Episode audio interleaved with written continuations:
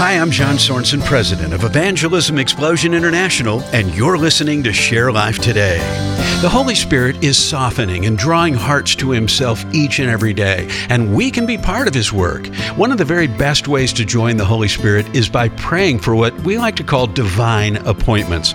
I can't tell you how many times that He has led me to a person who was waiting for someone to share the gospel with them. In Arizona, I met a 21 year old named Raymond who was sitting at a bus stop.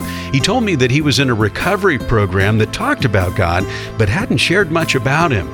Raymond was sitting there wondering how he could find out more when we walked up.